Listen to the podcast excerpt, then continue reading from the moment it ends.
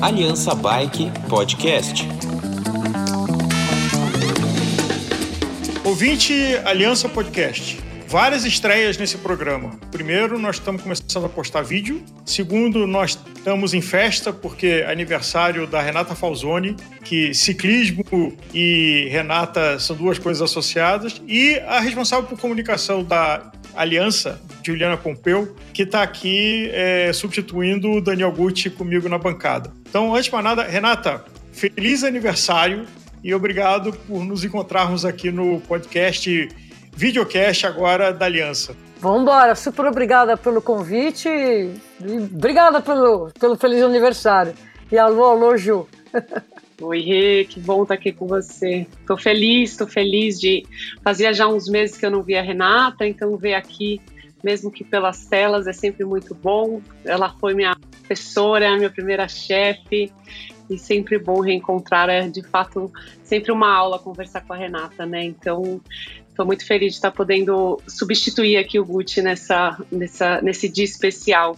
Renatinha faz 70, dia 2, é virginiana que nem eu, então é, vamos falar um pouco, né? Eu acho que estamos aqui hoje também para falar um pouco dessas conquistas. São quantos anos de cicloativismo, Renata? N não tem uma data, né, que eu posso dizer, começamos o cicloativismo, mas assim, eu costumo dizer que é o dia que eu parei de andar de carro, né, que foi no segundo semestre de 76. Eu estudava arquitetura, passei a morar mais perto do Mackenzie, que é a escola que eu estudei, e aí parei de andar de carro, comecei só a andar de bicicleta. E a partir daí, por que, que eu já considero um ativismo? Porque imediatamente comecei a questionar a cidade que a gente mora, né? E os, e os não desenhos para as pessoas que essa cidade tem. Né? E eu que vinha de um de achar naquela época, né, que você ter cabeça, tronco e rodas motorizadas era o normal de uma cidade, já comecei a entender que eu estava bem enganada mesmo, completamente enganada. Então, assim, a partir daquele momento, daquele segundo semestre de 76, é que eu considero que eu comecei um ativismo. E ele tem várias fases, sabe, Ju? Porque ele começa com uma consciência, depois ele começa com uma ação uh, de. Antes de tudo, de gritar, né? Porque você não tem estudo, você não tem uh, argumentação, você só tem uma vontade de modificar mas você não tem dados. Então tem assim várias fases do ativismo e ele realmente vira uma, um trabalho com, com caldo grosso a partir dos anos 2000, eu diria. Mesmo estando em televisão, falando muito, por que em 2000? Porque em 2000 começa a bicicletada apoiada pelos estudantes. Quando a internet uh, fica acessível, os estudantes da USP começam a bicicletada e, e aí sim começam a pesquisar e aí as demandas elas começam a ter um pouco mais de efeito de projeto de cidade, né? Então essa é uma parte que eu considero importante no ativismo do Brasil, que já tem quase o quê?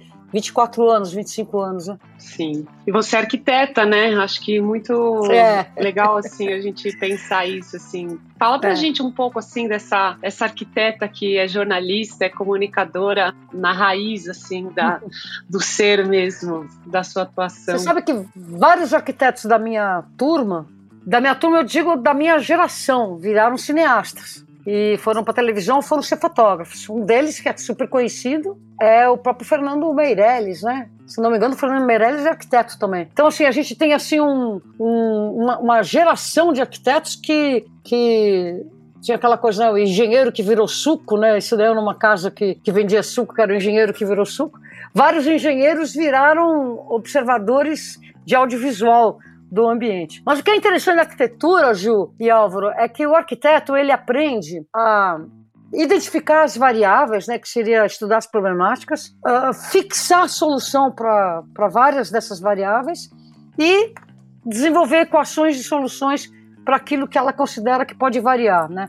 Então é muito interessante a forma como a gente aprende na arquitetura a encarar os problemas, principalmente as questões urbanas. A minha formação enquanto urbanista foi muito falha muito falha mesmo. Então, ao longo desses anos, depois de 77, quando eu me formei até os dias de hoje, foi assim muito uh, de participar de Velocity, de participar de biciculturas, de participar de Fórum Mundial, onde você acaba tendo contato e estudando projetos de cidade feitos por arquitetos, arquitetos urbanistas de verdade, que pensam na cidade para as pessoas, que eu, que eu assim, fiz uma espécie de uma pós livre docência de pós-graduação, né?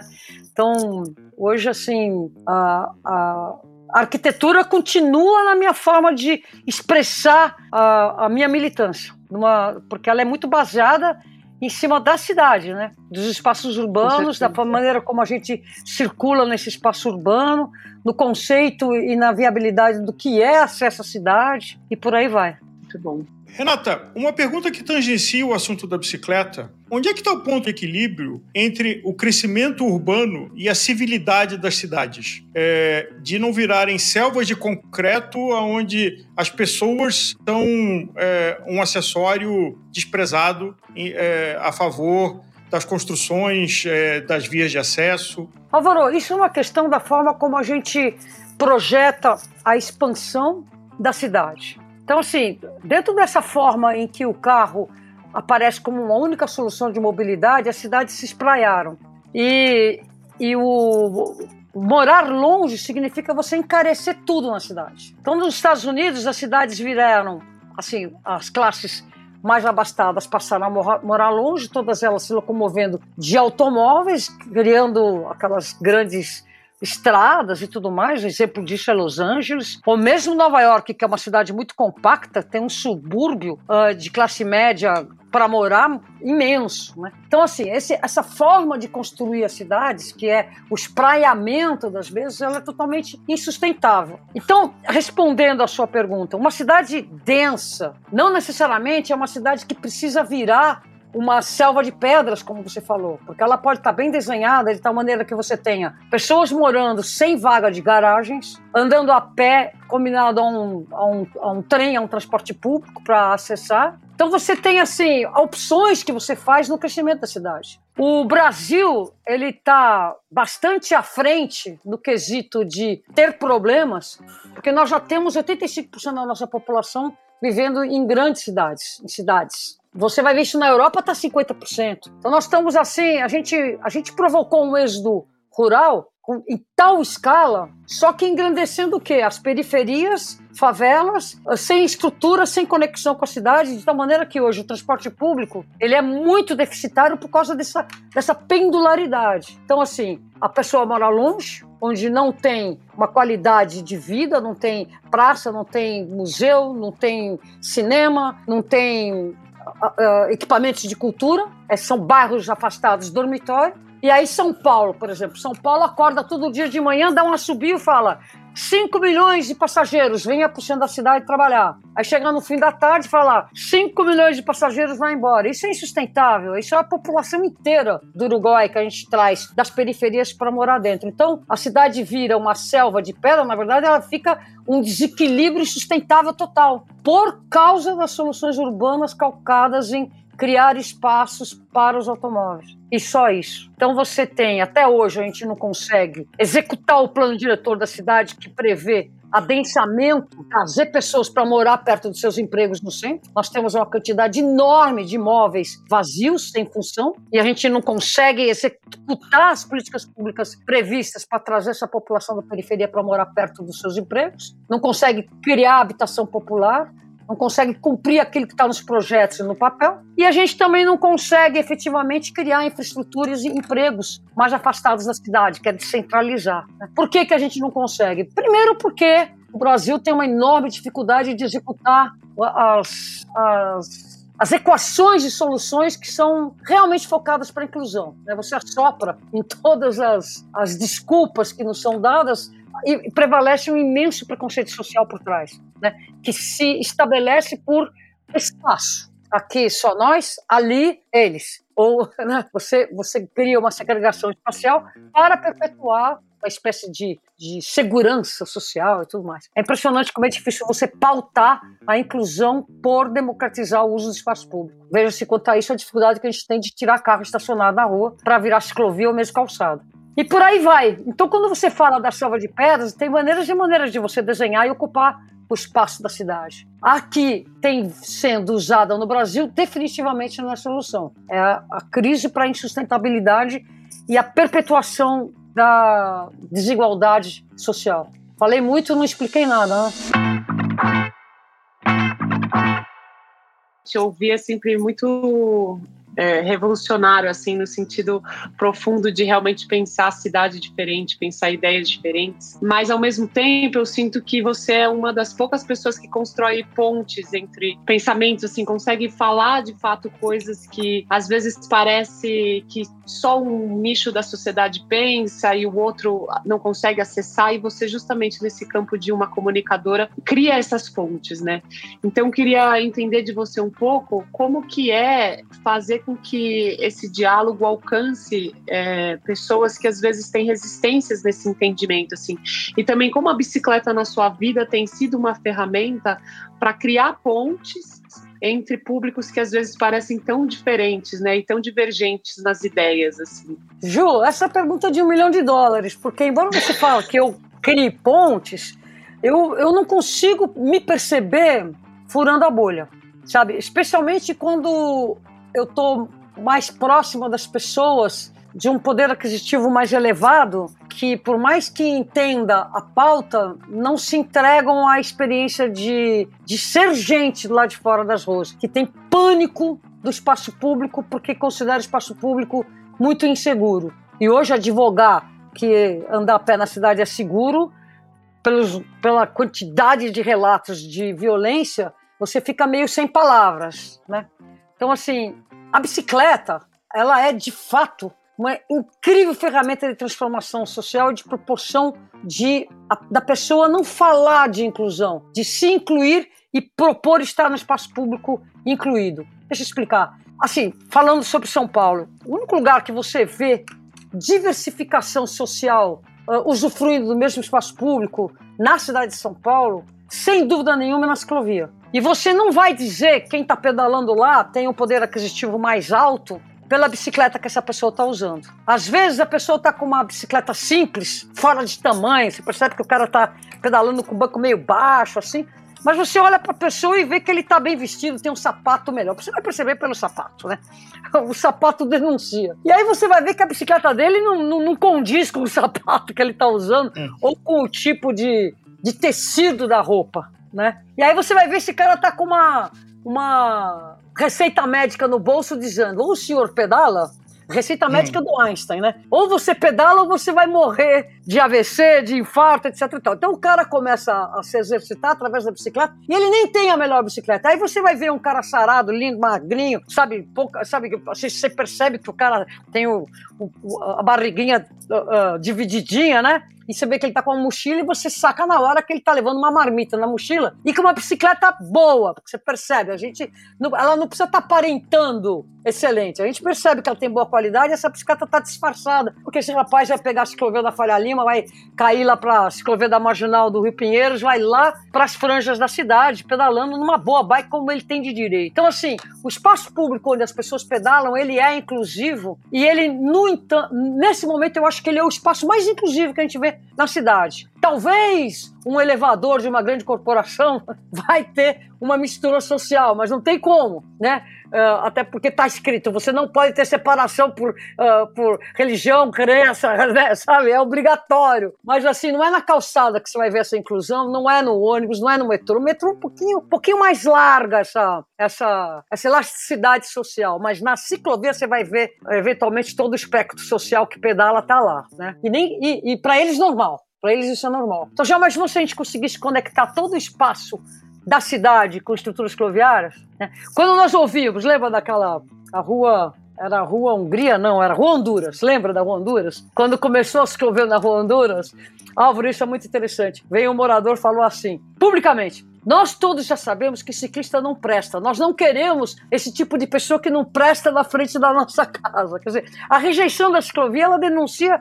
justamente isso. Ah, as pessoas entendem que ela propõe uma inclusão social ampla, e quem tem esse entendimento territorial não quer. Não quer esse tipo de gente, né? Falando sempre em aspas, né? Esse tipo de gente na frente da minha casa. Sabe aquela música? Nós vamos invadir sua praia? É exatamente isso. É, Renata, pegando nesse gancho, é, em décadas como ativista e como repórter, É, você acha que o preconceito diminuiu sobre é, quem é, pratica o ativismo da bicicleta, da mobilidade urbana, da saúde urbana? Essa é uma pergunta excelente. A primeira visão de que quem chega de bicicleta é uma pessoa de menor status social e que ela pode ser brecada pelo simples fato de ser um status social menor, você breca em alguns lugares e em outros não. Quando eu chego de bicicleta, quando as pessoas me perguntam se eu vim entregar alguma coisa, elas estão estabelecendo que eu sou entregador. E todo o meu respeito aos entregadores. Quer dizer, isso aí denuncia que Uh, se por um momento parecia que o preconceito não estava diminuindo, a partir do momento que uma classe de entregadores passou a ser mais visível, esse preconceito saiu do armário novamente. Porque aí a gente tem que entender o seguinte, que existe e está existindo no mundo afora uma coisa que eu chamo de gentrificação do uso da bicicleta. O Brasil, por exemplo, teve. Assim, você tinha até uns 15, 20 anos atrás. Uh, assim, você pega assim, pega um, um XY, né? Uh, uh, bicicleta per capita, renda per capita. Então seria renda, bicicleta. Então você tinha nos países mais ricos, quem estava acima do. Quem tinha mais bicicleta per capita do que a renda sugeriria seria Alemanha, Holanda, Dinamarca. Os três países uhum. com mais uso de bicicleta. Entre os países mais próximos, nós tínhamos Brasil, uh, China e Índia. São três países com renda per capita menor, mas que ainda assim tinham mais bicicletas per capita do que o resto. Por que isso? Basicamente porque a gente tem indústria, basicamente porque o Brasil, sim, foi muito movido ao uso de bicicleta. E esse preconceito é tão. Essa ideia de que o uso da bicicleta está atrelado a, um, a algo que o Brasil tem que esquecer. E é bem assim o que eu estou falando, né? Que a partir da década de 50, quando, quando vem a indústria automobilística no Brasil, você vê que tem todas as políticas públicas são no sentido de motorizar, crescer é comprar um carro, crescer é ir para a moto, né? A gente sempre teve anúncios, tudo isso propondo que saia da bicicleta, seja uh, aumente sua, sua categoria social e vá para o motor. Isso é até hoje indiscutivelmente Bom, você vê aí que recentemente no governo federal veio de novo a ideia do carro popular, né, que foi ampliado para o utilitário, etc. Tal, mas assim, é indisfarçável que né, ainda tem essa, essa ideia de que ir para frente é motorizar, motorizar. E olha só, nós temos há quantos anos nós temos o censo? O censo é algo que começa no início do século XX, se não me engano. Só começaram a perguntar. A, a bicicleta, desde sempre, especialmente nos anos 60, até os anos 60, ela foi o primeiro bem de consumo do brasileiro. Ela vinha muito antes de uma geladeira e quando aparece a televisão, já nos anos 50, 60, muito antes de uma televisão. Então a bicicleta sempre foi, naquela época, o primeiro bem de consumo do brasileiro e jamais foi auditada pelo censo brasileiro. Quer dizer, o Brasil nunca se interessou em saber sobre as suas bicicletas, porque nunca se interessou a entender uma coisa que, palavras minhas, vergonha para eles. Entendeu? Então, assim, a gente sempre teve. Um, você ter uma ideia, o Código de Trânsito anterior, que foi feito pelos militares na década de 60, ele, a única vez que ele se referia à bicicleta era para proibir. E depois, numa reforma, se referia à bicicleta motorizada para autorizá-la, né? sabe aqueles Velosolex, aquelas coisas de motorzinhos que tinham na bicicleta, que era mobilete com motor. Isso daí foi autorizado por, uma, por uma, um acréscimo na lei, né? Uh, dizendo que podia para menor de idade, por uma questão de mercado, não por uma questão de inserir um modal numa legislação. Isso aí só foi mudar em 98, né, quando entrou o novo Código de Trânsito, que é o atual, quando reconhece a bicicleta como meio de transporte. Então, para o passado, para o verdadeiro passado de interesse pela própria cultura, interesse pela própria economia, a bicicleta sempre figurou como algo a não ser nem considerado. Então, assim, por que, que eu estou te falando isso tudo? Porque hoje, com a gentrificação, se você chega com uma bicicleta de bacana, todo vestidinho como um ciclista, eventualmente você sofre menos preconceito. Mas tão logo você chega com mobilidade, carregando alguma coisa nas costas, automaticamente já vem aqui, você não pode entrar se você é se você é entregador, você vai pelo fundo, você vai esperar, você entrega, alguém vem te buscar na porta. Entende? Quer dizer, existe sim o preconceito pela bicicleta, quando a gente fala bicicleta de trabalhador, a bicicleta de inclusão, a bicicleta não gentrificada. É, eu sei que você pedalou 30 países já e o Brasil 33 inteiro de bicicleta. Já, 33, aumentou essa lista. 33, já vem aumentando lentamente, assim. Eram 30, agora e já tem 33. todos os estados, todos os estados do Brasil, assim. Então, é... Será que você tem um, uma, algum esse exemplo de talvez pipocando mesmo uma política pública que você acha que está funcionando muito num lugar, é, uma cultura que você vê muito presente em outro, para a gente assim é, entender um pouco como o Brasil nacionalmente a bicicleta pode ser localizada um pouco nesse, nesse sentido assim. Ju, o que, que eu vejo assim? Tem altos e baixos, porque ainda não entrou no Brasil inteiro. Uh, é, é incrível. O Brasil é um exemplo fortíssimo do combate da AIDS, né? Quebrar patente. A gente fez um trabalho que é super elogiado mundo afora.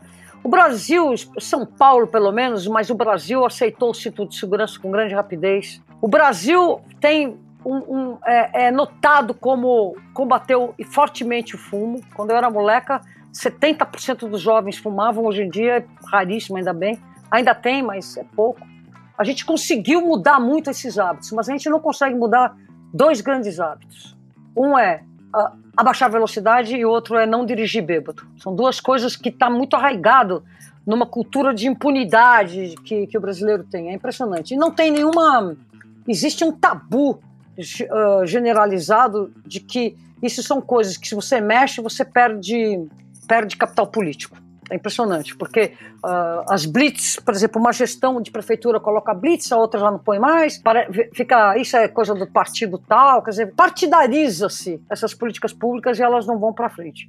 Então, até hoje, muito embora a gente tenha visto avanços incríveis acontecendo em cidades variadas, né? Vamos falar um pouco de, de Fortaleza, por exemplo. Fortaleza é uma cidade que hoje está uh, protagonista naquilo que São Paulo perdeu, de, de realmente estar tá fazendo uma política pública no sentido de, aos poucos, e resgatando o espaço que foi retirado do pedestre, do ciclista, das pessoas, e, e devolvendo através de políticas não muito caras, que é mesmo pintura. O pessoal fica falando, ah, é só pintura. É pintura sim, é ocupar, é botar vaso, é estreitar as ruas, é criar ciclovias. E eles estão sendo muito, muito bem-sucedidos no sentido de não ter partidarizado. Quando a população se deu conta, já estava apoiando. Então, assim, muito eles farão se um próximo prefeito da oposição ampliarei ainda mais esse trabalho em vez de falar, vou parar, como foi feito aqui na cidade, na cidade de São Paulo, justamente fazendo oposição, negar uh, uh, o benefício que a cidade toda teve, né? que é fazer como saúde e educação. Ninguém vai falar, eu não vou criar mais hospitais, eu não vou mais criar. Ele pode não fazer, mas ele não vai falar. Né? Então, assim, quando o novo projeto de cidade incluir, uh, ser a partir das pessoas, virar uma política pública inquestionável, aí sim que eu vou dizer, pô, o Brasil está indo para frente. Isso não está acontecendo. A gente não vê. Veja-se o que está acontecendo na cidade de São Paulo.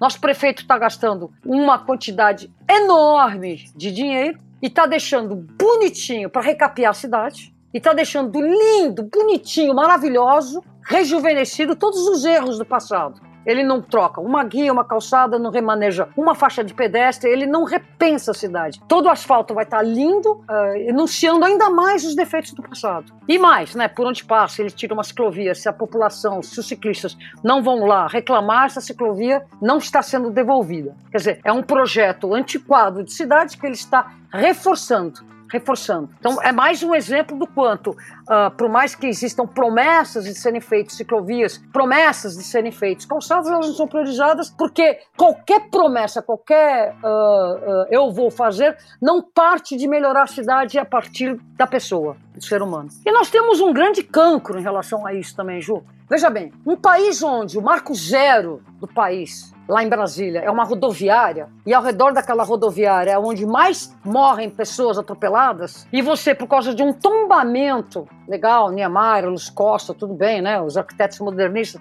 por causa de um tombamento, você não pode mudar aquela cidade, você não pode mudar aquele visual para que ele abrace as pessoas, para que ele sacramente os caminhos das pessoas, para que você coloque o VLT, para que você minimamente proponha uma cidade não para carro, mas para as pessoas. Quando você não conseguir mudar esse acabouço, você não, você não vai mudar o mind do brasileiro.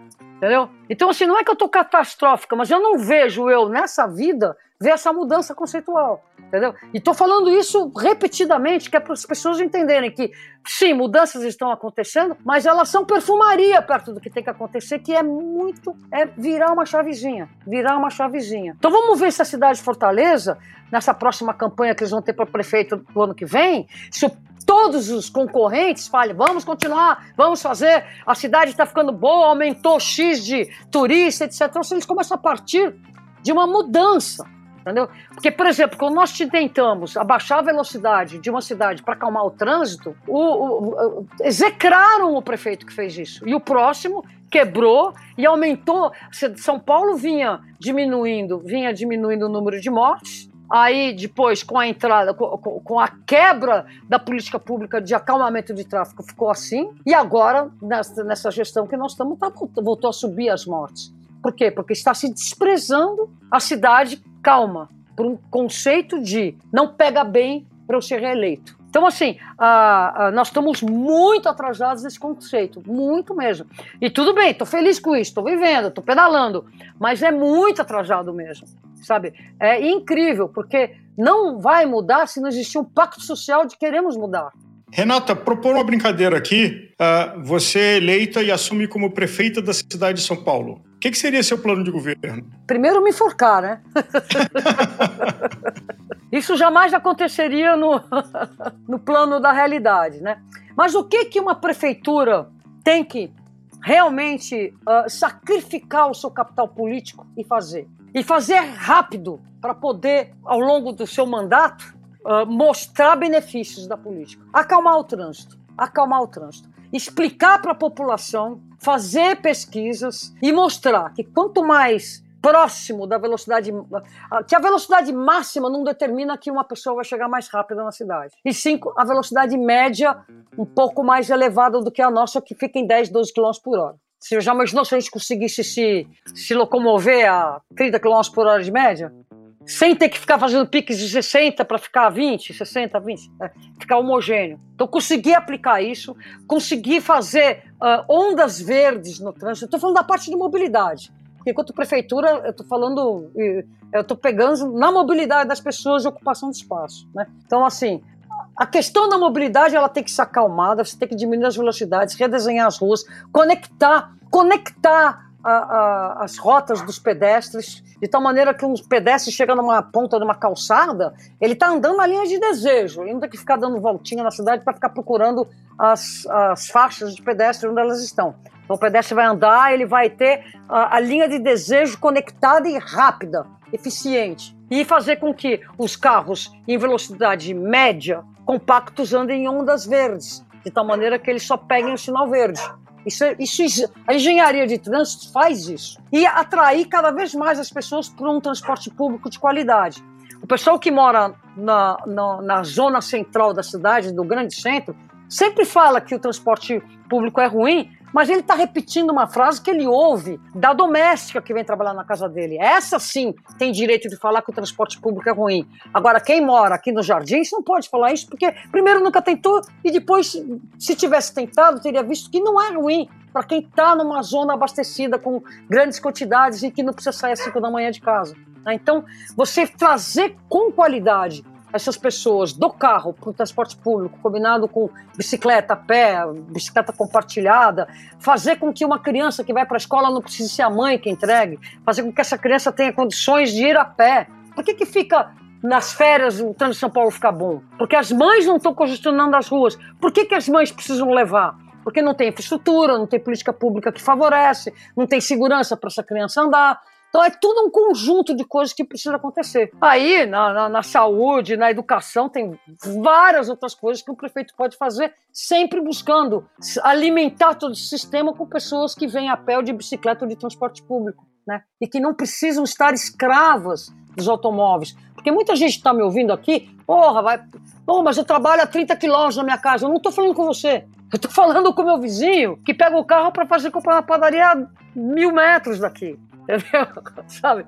É essa a diferença, né? Você não tem realmente infraestrutura na periferia da cidade. Esse pessoal tem direito ao uso do automóvel porque não tem emprego para da casa deles. Não tem cultura, ele não tem um cinema, não tem um, não tem um teatro. Então ele tem direito a chegar. Né? Tem alguém se adoece, se adoece na família, tem que sair de carro para lá. Aí chama o Uber, nem lá chega o Uber. Né? Essa desigualdade de ocupação do espaço público ela é crítica mesmo. Né?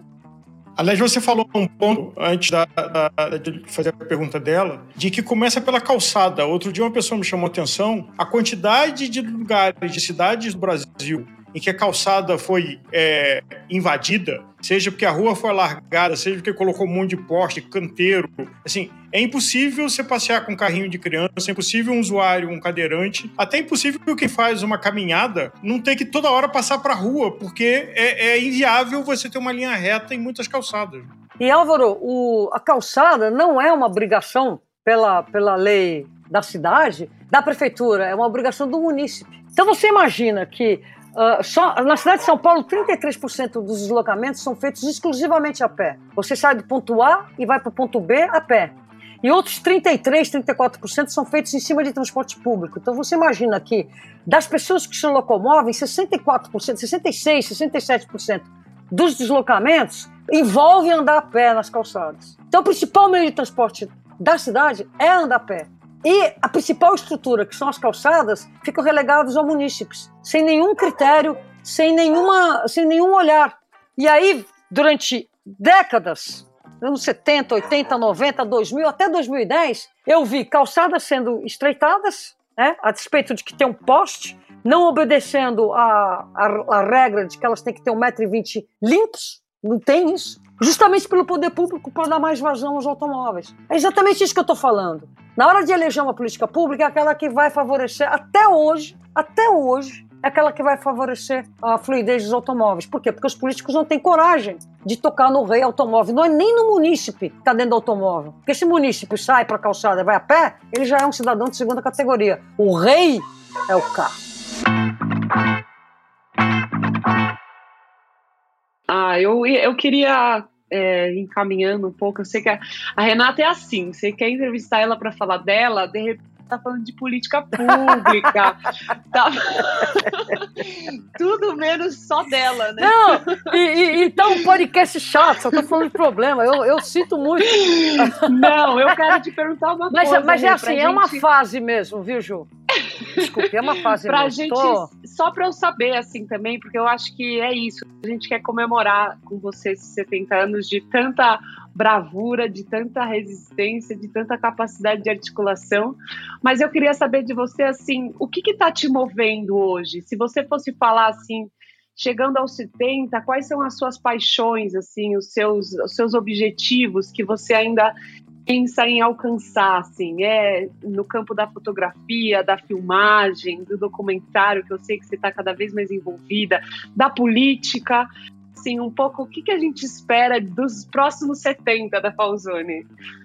Eu, eu, eu, é engraçado, na minha vida eu fui tocando sem fazer exatamente planos. O que eu gostei nesses 70 anos, que foi uma coisa assim que me incomodava muito há uns 20, 30 anos atrás, era uh, assim: primeiro eu era arquiteto, depois fui para fotografia, depois fui para foto, né, texto, foto, rádio, e, e, e aí eu comecei a gostar das coisas assim, quando eu comecei a, a juntar tudo na vídeo reportagem, né, que é falar, escrever, fazer rádio, tudo ao mesmo tempo, né. A vídeo reportagem foi uma coisa gostosa na minha vida, que, que sinceramente eu gosto. Não existe reconhecimento no meu trabalho por aí afora.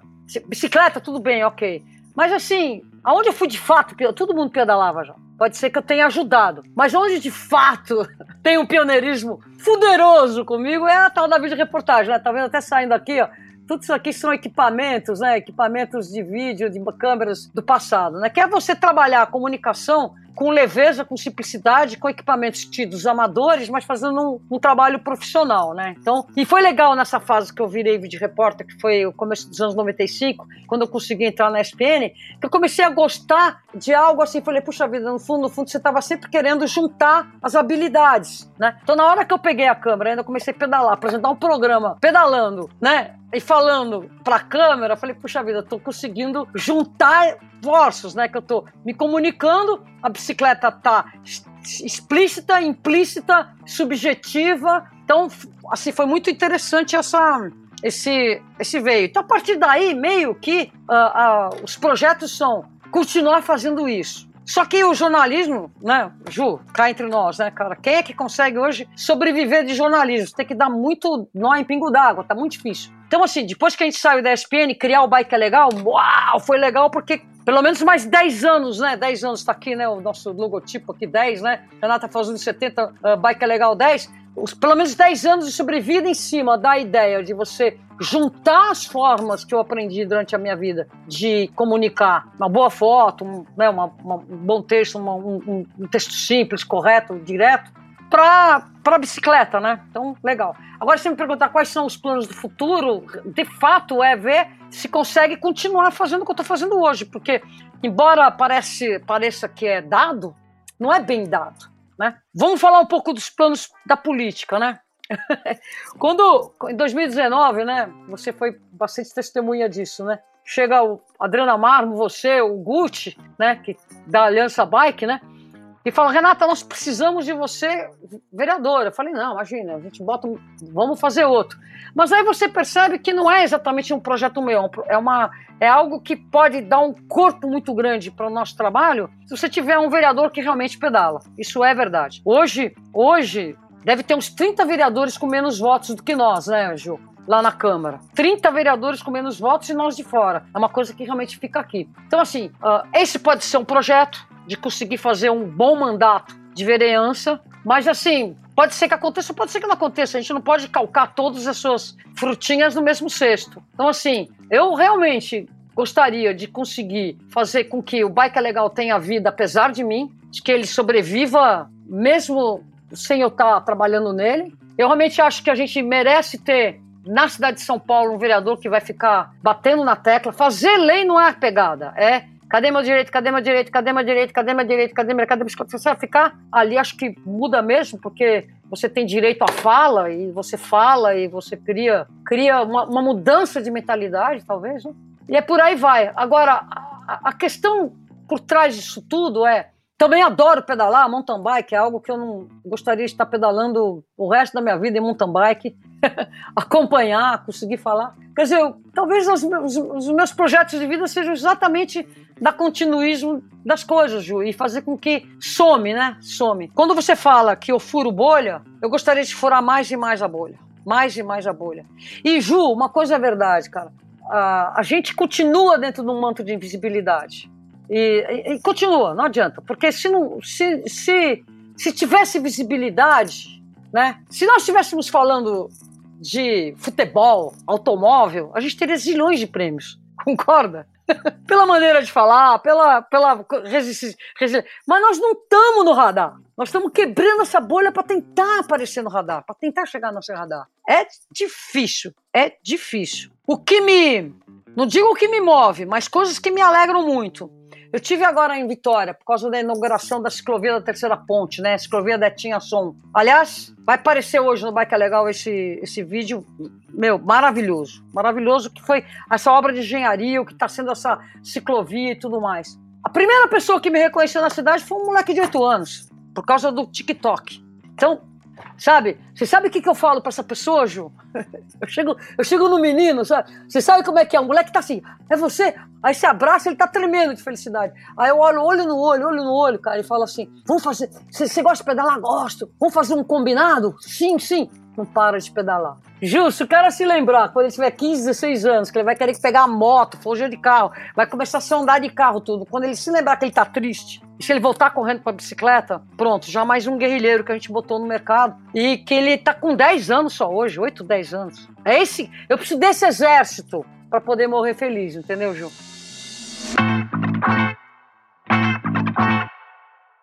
E eu acho que esse é, é, é um desafio da, do passar do tempo, né, Renata? De que a gente vai ficando mais pragmático, mas a gente não pode perder a fé e não pode parar de jogar semente como você joga semente. Então, queria agradecer a você, Renata. Feliz aniversário, feliz 70 anos. É, tá chegando na metade da sua vida e comemorar os 140 pedalando, hein? Vambora pedalar.